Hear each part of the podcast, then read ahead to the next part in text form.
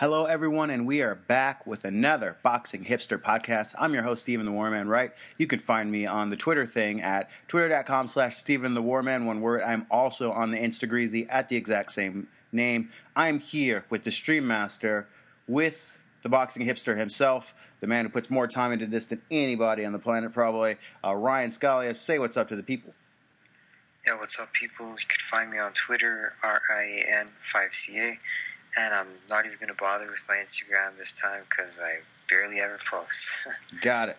Uh, I too struggle with posting. I just, I'm just not as cool as the other people who think to put it up all the time. So uh, I remember they were talking. Uh, I saw something about Mikaela Meyer, Mayer, and they were talking about how she's one of the best people to follow on Instagram and Snapchat because she posts so much stuff, and she really does do a great job of this. She's got this social media thing down. Uh, but I guess I'm too old to be a millennial, so I'm supposed to be uh, it missed me. Um, we'll go ahead and jump right into the big one.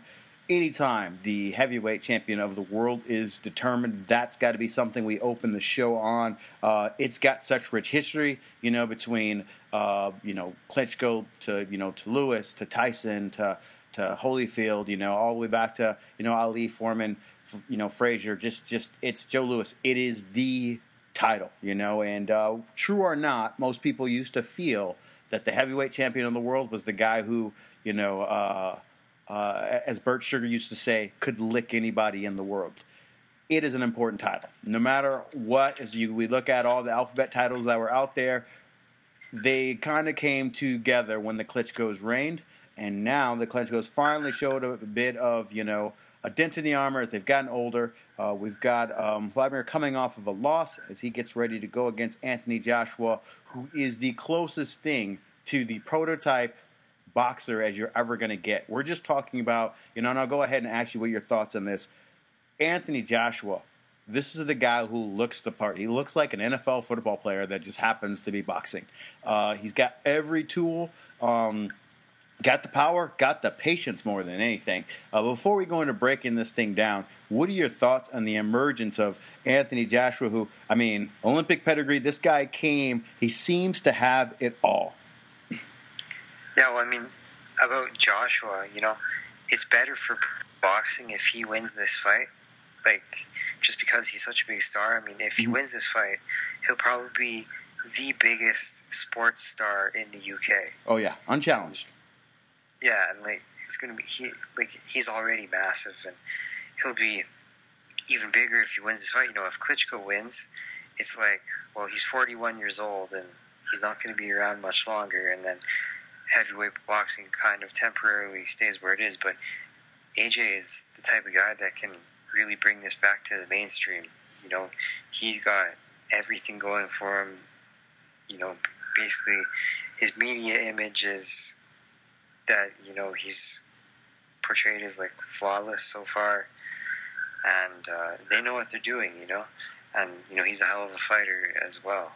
So, you know, if he wins this fight, I think you know heavyweight boxing can it won't ever get back to where it was, but you know it can definitely go further if uh, Joshua wins this. Why do you say it'll never get back to where it was? Is it because times have changed, just in terms of how people view combat sports in general? Uh, is it because you have to have the perfect storm of not just one elite guy at the top, but elite contenders for them to you know have the back and forth with, the up and downs with? Why do you say that it's impossible to to to get that lure back? And I agree with you, but I'm just curious. Why do you feel that way? Well, boxing used to be like the biggest sport, and you know the heavyweight champion used to be the biggest star in sports. You know, so I just don't really think that's achievable again. I mean, especially because you know there's not going to be another Muhammad Ali and a guy that's as significant as that. So, you know, I, it's just the sporting world has kind of evolved so much in boxing at the same time. Its relevance in the sporting world has gone down. So, I just don't think it can reach you know the heights it did before would you call that evolving or would you call that changing? Like, you know, evolving almost means it's turning into something better uh, as opposed to something different. Um, would you just say just the landscape? Like CTE was, you know, unheard of, you know, when uh, boxing, you know, uh, in its heyday, even back to you know the early '90s. Uh, do you just think that it's the direction of sports in general is better, or do you think that because it's maybe more cautious, maybe um, the education put into it takes away from the uh, kind of attrition that these guys agree to go, you know, to deal with before they get in there. Do you think that another another term, uh, uh, would you say different, would be a better term than evolved as far as the sporting world? I mean, I think both because if you think about it, like every single sports league, like MLB, NFL, NBA, they've all like grown massively since those days when boxing was a mainstream sport. You know, and uh, and then obviously there's around the world, you know, how big soccer's gotten, mm-hmm. and just everything else has gotten bigger. You know, and there used to be less options. Yes. You know, now you can basically watch anything and you know, obviously, like the NBA, NFL, etc., they market their products way better than you know boxing does, and it's because boxing is just fractured by nature. You know, there's not one league to kind of market for sure the the, the product like so.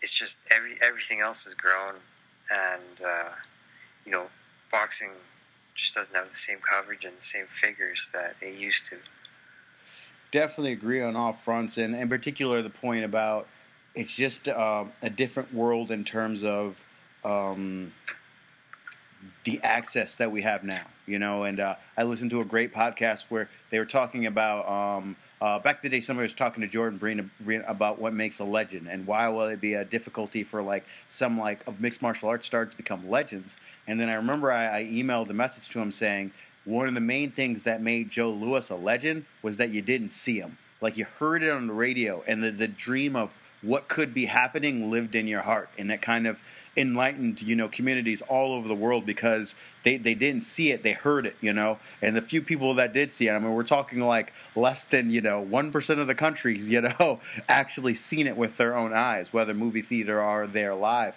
So now go ahead and flash forward my favorite boxing fight of all time, you know, uh, that that happened in my era that I definitely feel of all time, is still, you know, uh, Castillo Corrales, and it's on my phone. That's how accessible it is. So I definitely agree with you in terms of that's a good and a bad thing. You know, it's an evolved thing to have that access, but of course it means eyes are on different things. So now, of course, we get to the biggest question.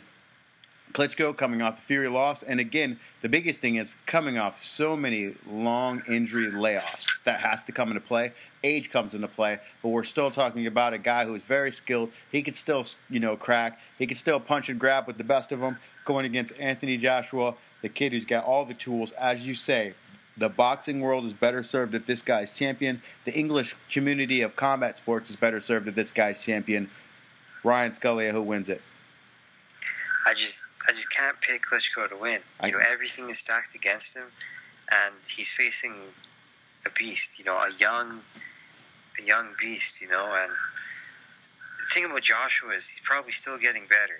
You know, he's that type of athlete and that type of fighter, and he only started boxing when he was like 18 or something. So, you know, he's still he's still growing. You know, he's still getting better, and. uh Klitschko is you know, 41, coming off 18 month layoff. Didn't look good at all in his last fight. You know, you just can't really pick Klitschko, but at the same time, Klitschko was by far the best guy Joshua's ever fought. Mm-hmm. So, but I think Joshua is just going to be, you know, too fast, too strong, too young for Vladimir. Now the big question goes, uh, and you know, and this is something I actually feel Anthony Joshua, does it get the stoppage, and does it mean more if he does? Yeah, I think he does. I mean, I just think uh, in terms of physical abilities, there's going to be a gulf, and I think you know maybe, maybe not, but maybe as the fight goes on, you know AJ will figure him out more. At the same time, AJ could tire as it goes on, and you know Vlad has been the distance for sure quite a bit. But is is it I, Whyte? I is it Whyte or Chisora that's his longest fight? for Joshua. No, Whyte, Whyte in Breazeale. Yes. Both went seven. Both went seven. believe. Yeah. But at the same time, you know, Joshua, he's he's pretty measured. He doesn't rush his work really, hmm except for you know the Whyte fight. He was kind of emotional because they had uh, it was a grudge match. But Yeah. The lead up. The lead up was good. yeah, this one, this one, he's going to be be really measured, you know. So I, I don't think stamina should be too much of a problem, and I don't think Vlad is going to be able to hold either. I think Joshua is going to be too strong for that. Definitely agree on all fronts, and uh, I do think that you know it's just it's really the perfect storm of you know uh, it almost has a you know for the historians out there you know this uh, uh, you know uh, how Joe Louis kind of comes into play you know like you've got to beat an old champion and he was able to beat you know um, uh, an old champion in his case and and Ali he beat you know a guy who was considered the most dangerous guy in the world. I'd say that that's two different you know situations because uh, people really did believe that Sonny Liston was like, you know, a monster. A lot of people thought that he was going to win this fight, and a lot of people thought he was going to win the rematch. So uh, I definitely think that there is something to you've got the young up and coming star, and he takes out the guy, you know, like the guy. Uh, you know, before that guy gets out of there, and again, he's coming off the Fury uh, fight, so of course it won't be as big. And then when he does fight Tyson Fury one day, we're talking about like super huge, mega, mega, mega fight uh, for Joshua. But I definitely agree on all fronts. I, I just, I too see the bigger, stronger guy, um, more, you know, quicker, you know, younger, winning this fight. And then at some period of time in the later rounds between 9 and 12, something in me wondering if Klitschko can go the distance. Because with Fury, I thought he was confused the whole time. Here, I think he's going to be hurt. So we will see. And, and again, we still got to give Klitschko credit. He can land one right hand, and that's it. But if he thinks he's going to come out and just only score the jab for three rounds, like he does with the weak guys, uh, oh, I won't say the weak guys, but the guys not of you know Joshua's level, I don't think that just playing lead hand will do it. He'll be in a hole already. So definitely good stuff there. We're to go ahead and talk about some of the undercard fights. Um, Scott, Quigg, uh, Scott Quigg is going to go against uh, Viorel Simion. They're in a 12 round fight for the uh, featherweight championship eliminator, if you will. Uh, what are your thoughts on uh, on Quigg? Of course, um, very very talented guy, despite you know uh, you know a recent profi- high profile loss. what are your thoughts on, on him in this one? Yeah, I mean Quigg was with Freddie Roach now, so you can guarantee he's not going to take the first half of the fight off mm-hmm. anymore. You know. Um, moved up to featherweight now. His last fight, you know, I think it was against Jose Cayetano. His last fight, you know, he looked pretty good. He looked really strong in that fight. Now he's fighting um, Viorel Simion, you know, decent fighter who, you know, he gave Lee Selby a pretty tough fight uh, a few years back, but Quigg is probably just going to be too strong. I mean, Simion, you know, he, he's not a puncher. You know, he doesn't have uh, many stoppages to go with. So, yeah, I definitely think Quigg is going to win this one. You know, Simion, he hasn't ever been stopped. I mean, he's only lost like once, and that was to Selby. So you don't really know how much he's going to be able to take. But I think Quigg will stop him. Good stuff there. I'll keep moving because we got a lot of fight fights to break down. Katie Taylor is going to take on Nina Meinke. Uh, person, you know, Katie Taylor someone that we talked about before. All the tools, like Joshua, has the amateur pedigree as she comes into this. Uh, they're moving her fast. I, I cracked the joke last time that they're moving her like an early Tyson, where it seems like she's fighting. I feel like she's went pro this this year, and she's fought five times this year. Like I, I feel like she's that kind of active. Uh, also, they're kind of doing the. Uh, um, uh, the uh, uh, what is it? The Laila Ali kind of strategy of always putting her on the card with the the big heavyweight bout or the big bout that's in town. Ali fought on a lot of Mike Tyson, you know, undercards when she first got started. Um, what are your thoughts on Katie Taylor? Uh, another outing, this time ten rounds, and what are your thoughts on her? In the level of activity that she's going through, I think you once said that they wanted her to be a world champion before the year's out.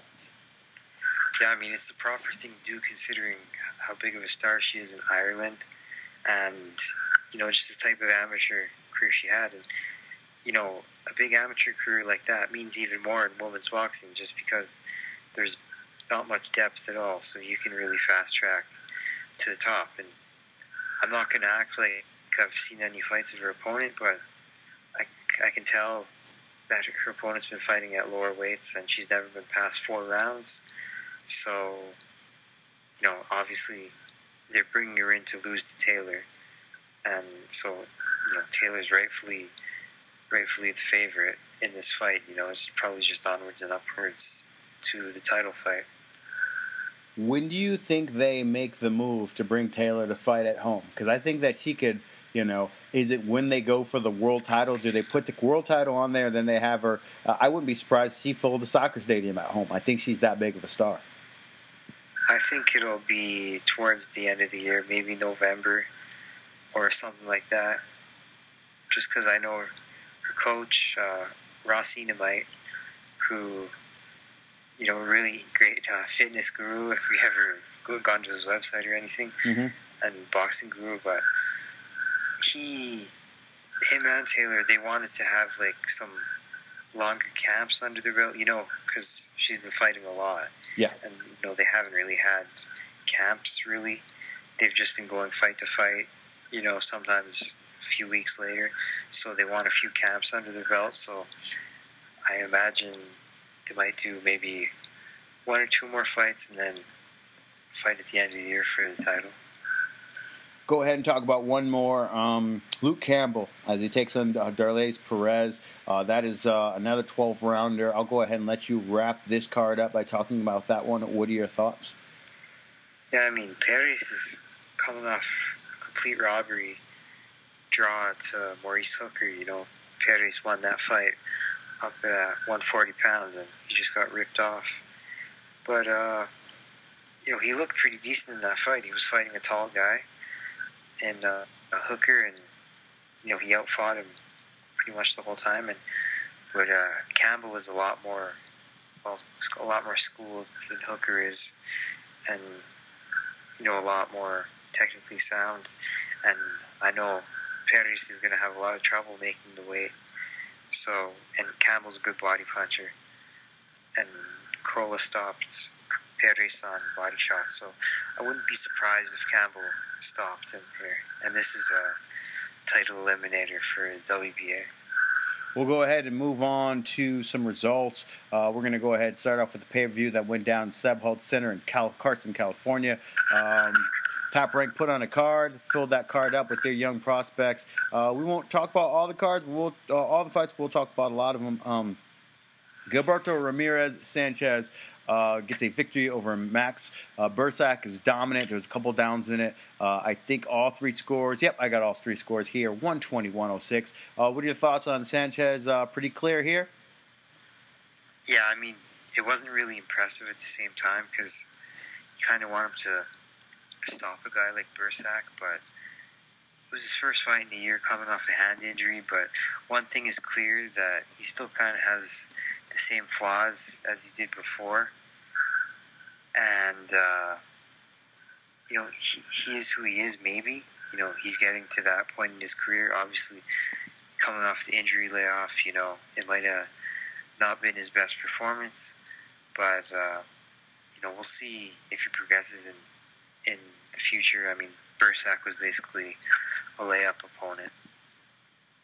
We'll go ahead and continue through the fight card. Uh, not a layup opponent here. Miguel Marriaga gave Oscar Valdez all that he could. Oscar Valdez, I would say the difference in the fight was the moments where Marriaga seemed to be catching fire uh, Valdez was able to get that big down. I want to say it was in the tenth. I can't remember if I'm yeah. exact. Uh, but uh, Valdez, uh, it's the kind of fight that we wanted to. And you called it on this show. You said, "Hey, this is a live dog. Marriaga is going to be right there in this fight." Uh, this is the kind of performance that I want from Oscar Valdez, though. Big time fan of the kid. Uh, I like him. You know, this was the WBO world title. This is his first.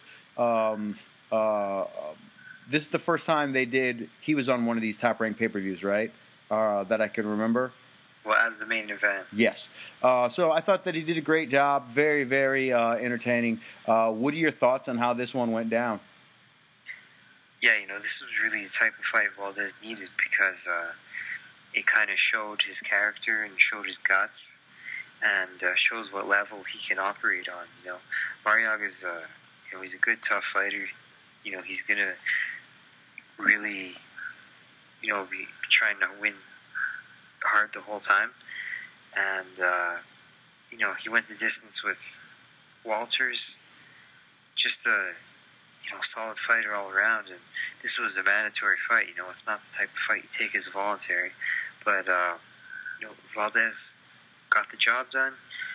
You know, he's uh, probably definitely going to have to work on his defense some more and not loading up so much on the shots. But, you know, he does have pretty good power and the stamina too as well to be able to uh, keep that up for for 12 rounds, even with the, you know, uh, good strong fighter coming after you. So, yeah, I mean, Valdez definitely solidified him himself in that fight, and hopefully he can get uh, some big fights. Go ahead and move down this card. Uh, Jesse Magdaleno gets a victory over Adeilson dos Santos, uh, stops him in two. Uh, is this what you wanted from uh, Magdaleno? Of course, you, you, go out there, you get the job done. Of course, if you're the promoter, you know you got an exciting fight, you got a KO, you got a one-sided fight. So uh, it's a little bit of everything. Uh, what are your thoughts on Jesse's performance? Yeah, you know it was a, pretty much a layoff, but mm-hmm. He did what he had to do. You know, he completely smashed him. So that's what you want to see. You know, I think Magdaleno, he's really come along, and I'd like to see him, you know, get some get some good fights at 122 as well. Breidis Prescott was brought in to give Alexander Besputin one of the, you know, his tougher tests. Uh, Alexander Besputin passed this test, 80-71 on all cards. Uh, you said that this is the kind of fight that you wanted for him to show the tools. Uh, did you get to see what you wanted? Yeah, you know, I was surprised that uh, I was a bit surprised that Putin just completely had no problems with him. You know, he completely shot Prescott down. And one of the things about Putin, though, is he kind of goes into Matt Korobov mode, which, do you know what I'm talking about? Uh huh. Yeah, so Matt Korobov, great amateur, but he never really, he never really fully adapted to pros, and so he wasn't that great of a finisher. And uh, you know, kind of the same thing with Putin in this fight. I mean, I the way it's going, I'm not sure if he's going to be able to get past kind of that that Korobov line. But uh, you know, he just dealt with Prescott really easily and easier than everyone else has lately, pretty much. You know, you brought up the thing with Besputin not really getting out of that style. You know, another person that you know, uh, uh, I still one of the few guys that definitely give him credit for his efforts in the sport more than others. But uh, Jermaine Taylor is a guy who I thought never adapted to a pro style. I thought he always tried to win and had a lot of success leading with his lead hand, jabs only. But he never really developed outside of clean one twos. The hook never developed, never developed body work. Um, you know, uh, I think that do, you know, I'll go ahead and ask you. Do you think that with a lot of these guys in the long amateur careers, not all of them are going to turn into Golovkins. Uh, not all of them are going to turn into Lomachenko's. Do you think that there is a reason why some of them don't end up being what they should be as a pro? Uh, is it because they stay with the same trainer? Is it because they only know one way of having success? Uh, what do you think it is?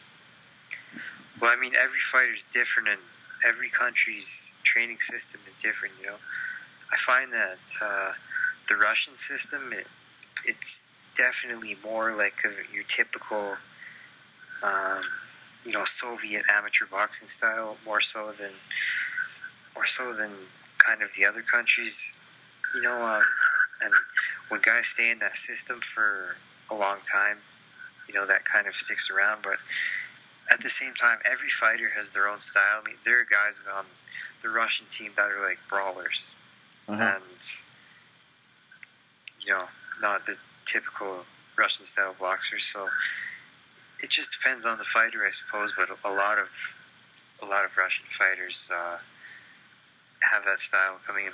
I mean, like Egor Mekhontsev, he was an Olympic gold medalist in 2012, and he's been a complete bust as pro. You know, he can't really adapt. You know, he's the same amateur style basically.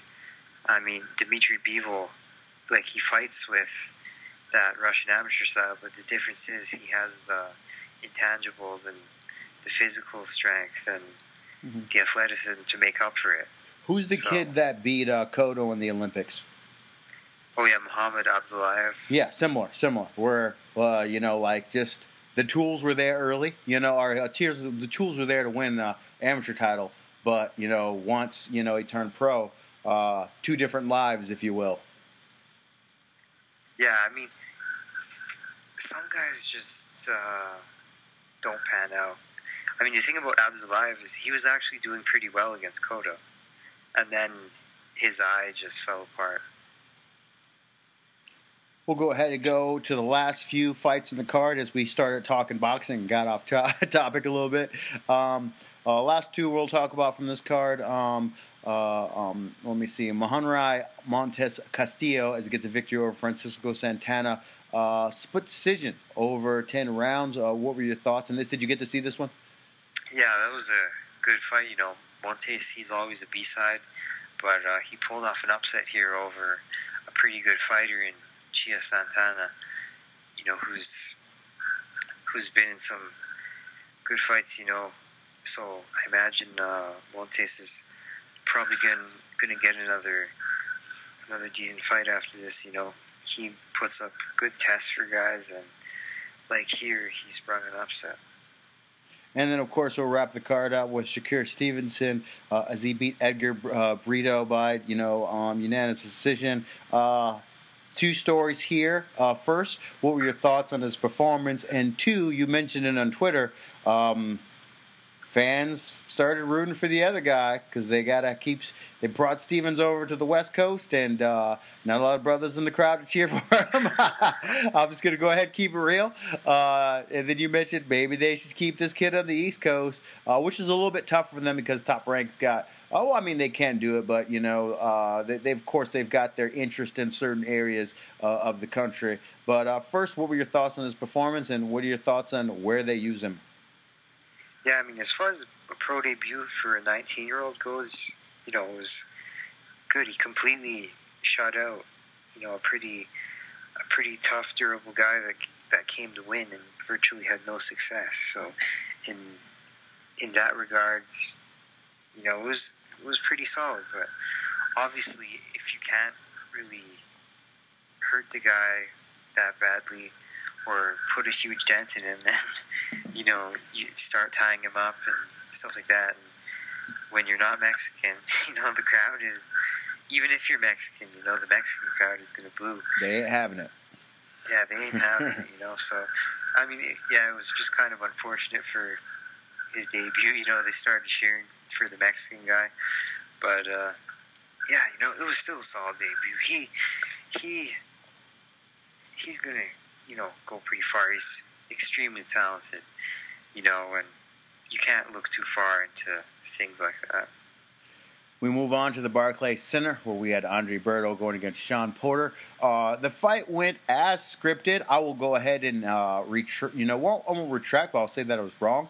I definitely thought this fight was more entertaining than I thought it was going to be. Uh, it was as ugly as I thought it was going to be. Um, but despite the fact that Shawn Porter is, you know, out there uh, you know, pretty much, uh, pull, you know, head down, playing running back. You know what I'm saying? Just head in your chest, ripping to the body. His volume in this one made me like his work that much better.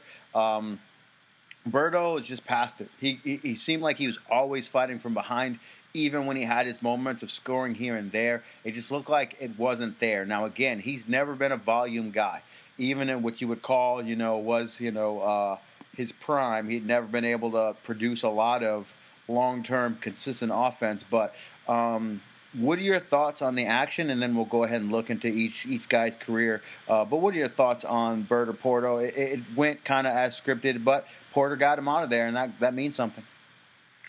Yeah, I mean, Berto basically looked like a deer in the headlights. Like uh, when stuff doesn't really go his way in a fight, he kind of falls apart. Yep. I mean, uh, Guerrero you know, uh, the first Victor Ortiz fight. Yeah. you know, once uh, he starts getting overwhelmed, like he really, he really falls apart, you know, and it just seems like all, all the fundamentals just, just go away. And he looks at the ref all the time. Oh yeah, yeah. He, like he's really flustered. Yeah, you know. So, but yeah, I mean, Berto, even though he never really lived up to the hype, he, he's definitely, definitely past it you know, and he just got completely overwhelmed by a younger, fresher, stronger fighter. Let's look back on Berto's career now, and uh, not, I'm not saying that his career is over with, but we have this loss. Before he got the stoppage victory over Victor Ortiz. Um, then, of course, we had Mayweather before that. No shame there. But then he had the Josesito Lopez win, the Steve Chambers win.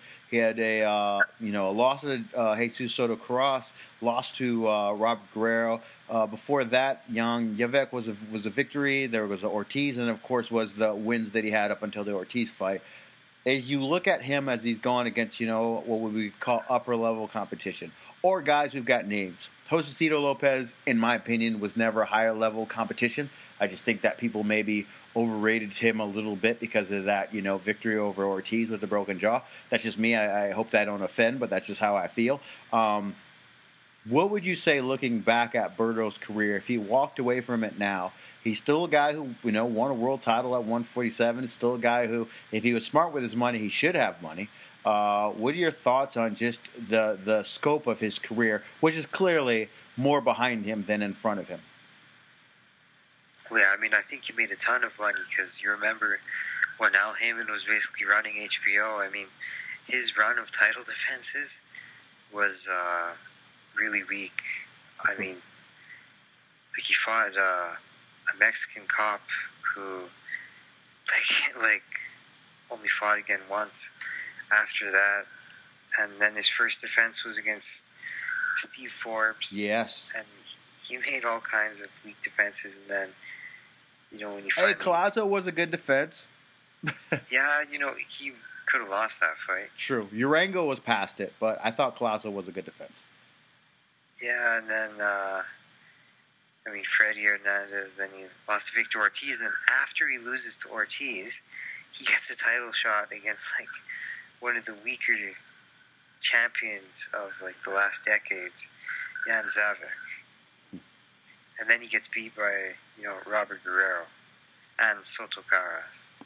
Um, yeah, I mean, he was basically one of Al Haymon's favorites, and he got paid like a ton of money to basically go make soft defenses on HBO, and then he, when he stepped up, he lost pretty much. Mm-hmm.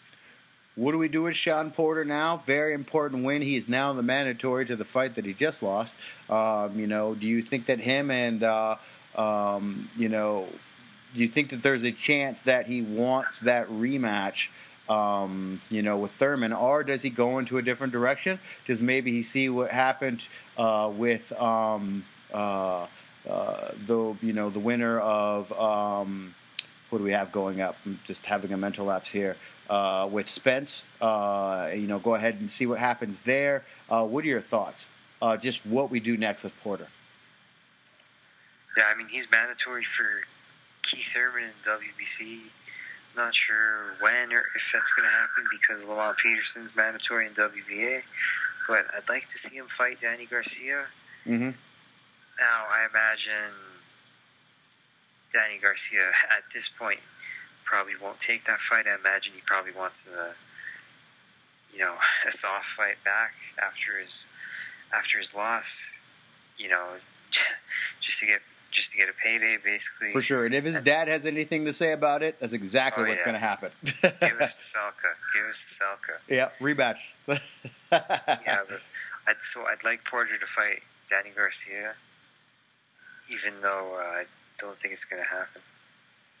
Okay, we'll go ahead and move down the line. Charles Hatley comes out there and, for me, was beaten clearly by Charlo before the stoppage happened. Uh, Charlo put together a mean series where he was aggressive with his hands. Uh, uh, during the exchange, he got himself on the side, uh, landed a clean right hand while Hatley was trying to exchange without realizing that uh, Charlo had moved and uh, scored a clean right hand that just you know uh, it's always a little scary when guys go limp and they kind of fall out. You know, if they go down and you know you kind of see that it's a bad KO, you understand it, and you know they recover and they're fine. But that kind of shot, the way he fell, uh, was big time KO, and uh, definitely, you know, he was fine. He was, you know, stood up afterwards, put on the stool, stood up afterwards. Hatley was fine, but it was one of my favorite performances for Jermell Charlo. I actually thought that it was pretty complete. I thought that he was winning all the rounds clear, and when he he turned it up, he turned it up.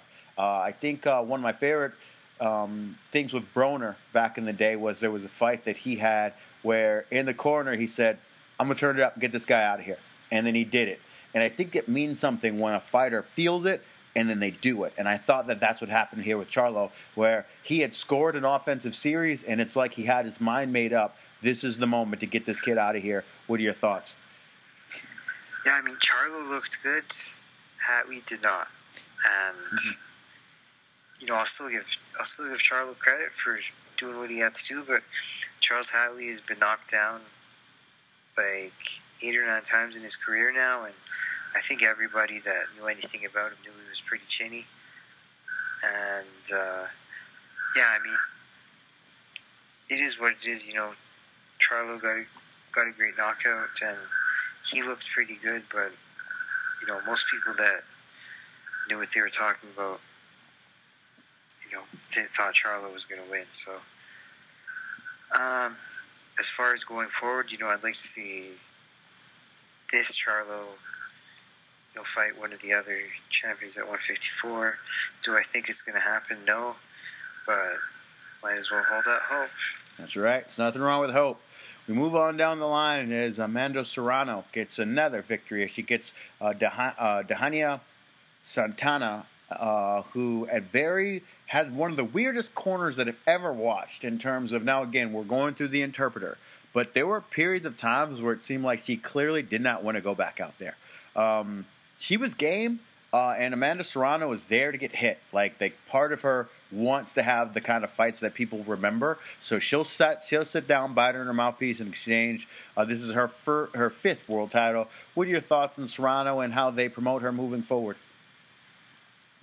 Yeah, I mean, you have the angle of the you know five world champion in Puerto Rico and Brooklyn to run with. So you basically just got to keep her fighting, pretty much. I mean, just keep the name in in the the public, and you know, just keep pushing it. I mean, I imagine this is as low as she'll go because she looked really sucked out at the weigh-in. Mm-hmm. So I'm not this is probably like her limit. For sure. I would be I would be surprised if she defended this title. I truly believe that she'll probably just kind of move on after this. Um, go ahead and move. I'll just go ahead and do a, a couple quick. Um, we've got a uh, third round TKO stoppage by Julian Sosa over Emmanuel of, of Valadez. Uh, what are your thoughts on this one? Sorry, say it again. Julian Sosa, his stoppage over uh, Valadez. Yeah, that one wasn't even. Wasn't aired. Was that? Yeah, I don't think that was even. It might not have been aired. Uh, the other one I've got is Jose Miguel Borrego, uh, Borrego and then John Del Pargang. Did you get to see that one, or is that one also off air? I'm pretty sure it was off air. You know, I mean, I'm I'm the stream master, but yeah. finding a stream for Show Extreme is pretty hard. For sure. So because I remember watching it, and I remember the female. I remember uh, um, uh, Serrano, and because yeah. uh, that was on it, but I didn't catch this one. That's why I wanted to kick it to you. So our our bad, folks. We missed a couple of those. Um, we'll go ahead and go down the line, but we watch a lot of boxing, so we're gonna miss something here and there. Um, we're going to go ahead and go to uh, the UK as Gabriel Rosado loses to Martin Murray, and as predicted by Streammaster and everybody who knows anything about Gabriel Rosado, of course he was robbed in this one. Uh, 114, 114 in one card, 119, 109. That's the one that people are most going crazy about, and then 116, 112. Uh, what are your thoughts on this fight that went pretty much exactly how you said it was going to go? Yeah, I mean, you know, it could have gone either way. Um, there were moments when Murray was winning, and then Rosado really picked it up late. It was interesting that Rosado seemed to be the stronger guy, Mm-hmm. Even though Murray had been fighting up at 168, but uh, yeah, it kind of went as as uh, as I expected. You know, close fight. Both guys thought they won. Rosado complains. You know, it's, it's like a lot of Rosado fights. But yeah, you know, as far as where they go, I don't really think the win does that much for either guy, except still get them another fight. Basically, you know, Rosado when he loses, like it doesn't really matter because he has a name and people are going to bring him in to fight anyway. We've got um, Avtandil Kats, uh, Khurtsidze to get to victory over uh, Tommy Langford, also going down in the UK. A five round stoppage. Um, looks like big things are happening for Katsitsis after this victory. Uh, what are your thoughts? Yeah, he is just a, a beast, and he's really hard to fight. You know, you see how much Langford was trying to move and Mhm. trying to do everything he could to keep him off. And there was one point where it looked like he was starting to do better, and Khurtsidze was starting to tire, and then he just got hit with that left hand. And that was basically it. You know, him versus Billy Joe Saunders on July 8th. You know, that's going to be a good fight. You know, Saunders is really going to have to show up in shape for that one. For sure, I really like that. Now, again, we're talking about a, a smaller guy, you know, but he, uh, like, excuse me, shorter guy, should say, not smaller. Uh, but like, uh, definitely brings the fight, and, and this win opened up a big opportunity for him. So it should be good to see what happens with the uh, the, the the Billy fight. Um, we'll go ahead and move down the line. A pay per view that you got, and you said that the atmosphere was fantastic because Germany does it big. Arthur Abraham gets a you know uh, victory over Robin uh, uh, Krasniqi. What are your thoughts? Again, it's another decision. Um, it is, I believe, the weight for this one was 168. I don't see Abraham ever being a player there because even when he fought there, he wasn't a player. But what are your thoughts on just him and his performances? Yeah, I mean, you know, he's past his best. You know, he was a you know WBO title holder at 168 for a bit, and you know had all the fights with Stieglitz, and but you know he didn't win in the Super Six, and that kind of showed his level. You know, he is he is who he is. You know, he was always a guy who could kind of get a belt and milk it in Germany, and he's at the stage of his career where you know that was a WBO eliminator, but I'm not sure why you'd want to fight Ramirez again Mm-hmm. because it is be the exact same result. Um, you know, I watched the fight. It was typical Abraham. He did nothing for the first four rounds, just stuck his high guard up, and then starting in the fifth round, he just took over the fight and won most of the rounds after that. So, you know, Krasniqi is like a European level guy. Um, you know, Abraham won't beat any world champion level type fighters, but there's still lucrative fights for him in Germany or even in the UK. You know, but I don't think he should try to fight Ramirez again. So, question: More or less legit than Felix Sturm? Um, well, Felix Sturm should have beat Oscar. That's that's kind of the tough part about it. Um, that's an interesting one because Abraham was good at middleweight as well, and Sturm only moved up to 168 like way later. I'd, I'd go as far as to say Abraham was only good at, at middleweight. well, I think he was decent at 168. I mean, say what you will with the Stieglitz fights, but you know he had those. Um, you know he didn't beat Froch or Ward or Dirrell, but he Yeah. was basically right under them, pretty much. You know, I know his, his resume isn't exactly stellar. You know, he had the Jermaine Taylor win, the run of wins at middleweight. Obviously, he was better at middleweight, but I think he was all right. More or less legit than Sylvester? Definitely more. um, Sylvester didn't have near near as much longevity as either of them. Okay, well, we'll go ahead and cut it off. We are at the 45 minute mark. Uh, we'll be back next week to break down the results of this, uh, and we'll see what happens. It should be a good one. So, everybody get around those TVs. Make sure you support uh, combat sport. Go ahead and check boxing out, especially if you can get there live. Uh, Joshua versus Klitschko is a must watch. You know, I think if you listen to this podcast, you're probably hardcore. But I think that that one is a must watch for people. So definitely uh, put the time in, go check that out. And uh, we will talk to you next week. Rian Scalia, say goodbye to the people. Peace out. Peace, everybody.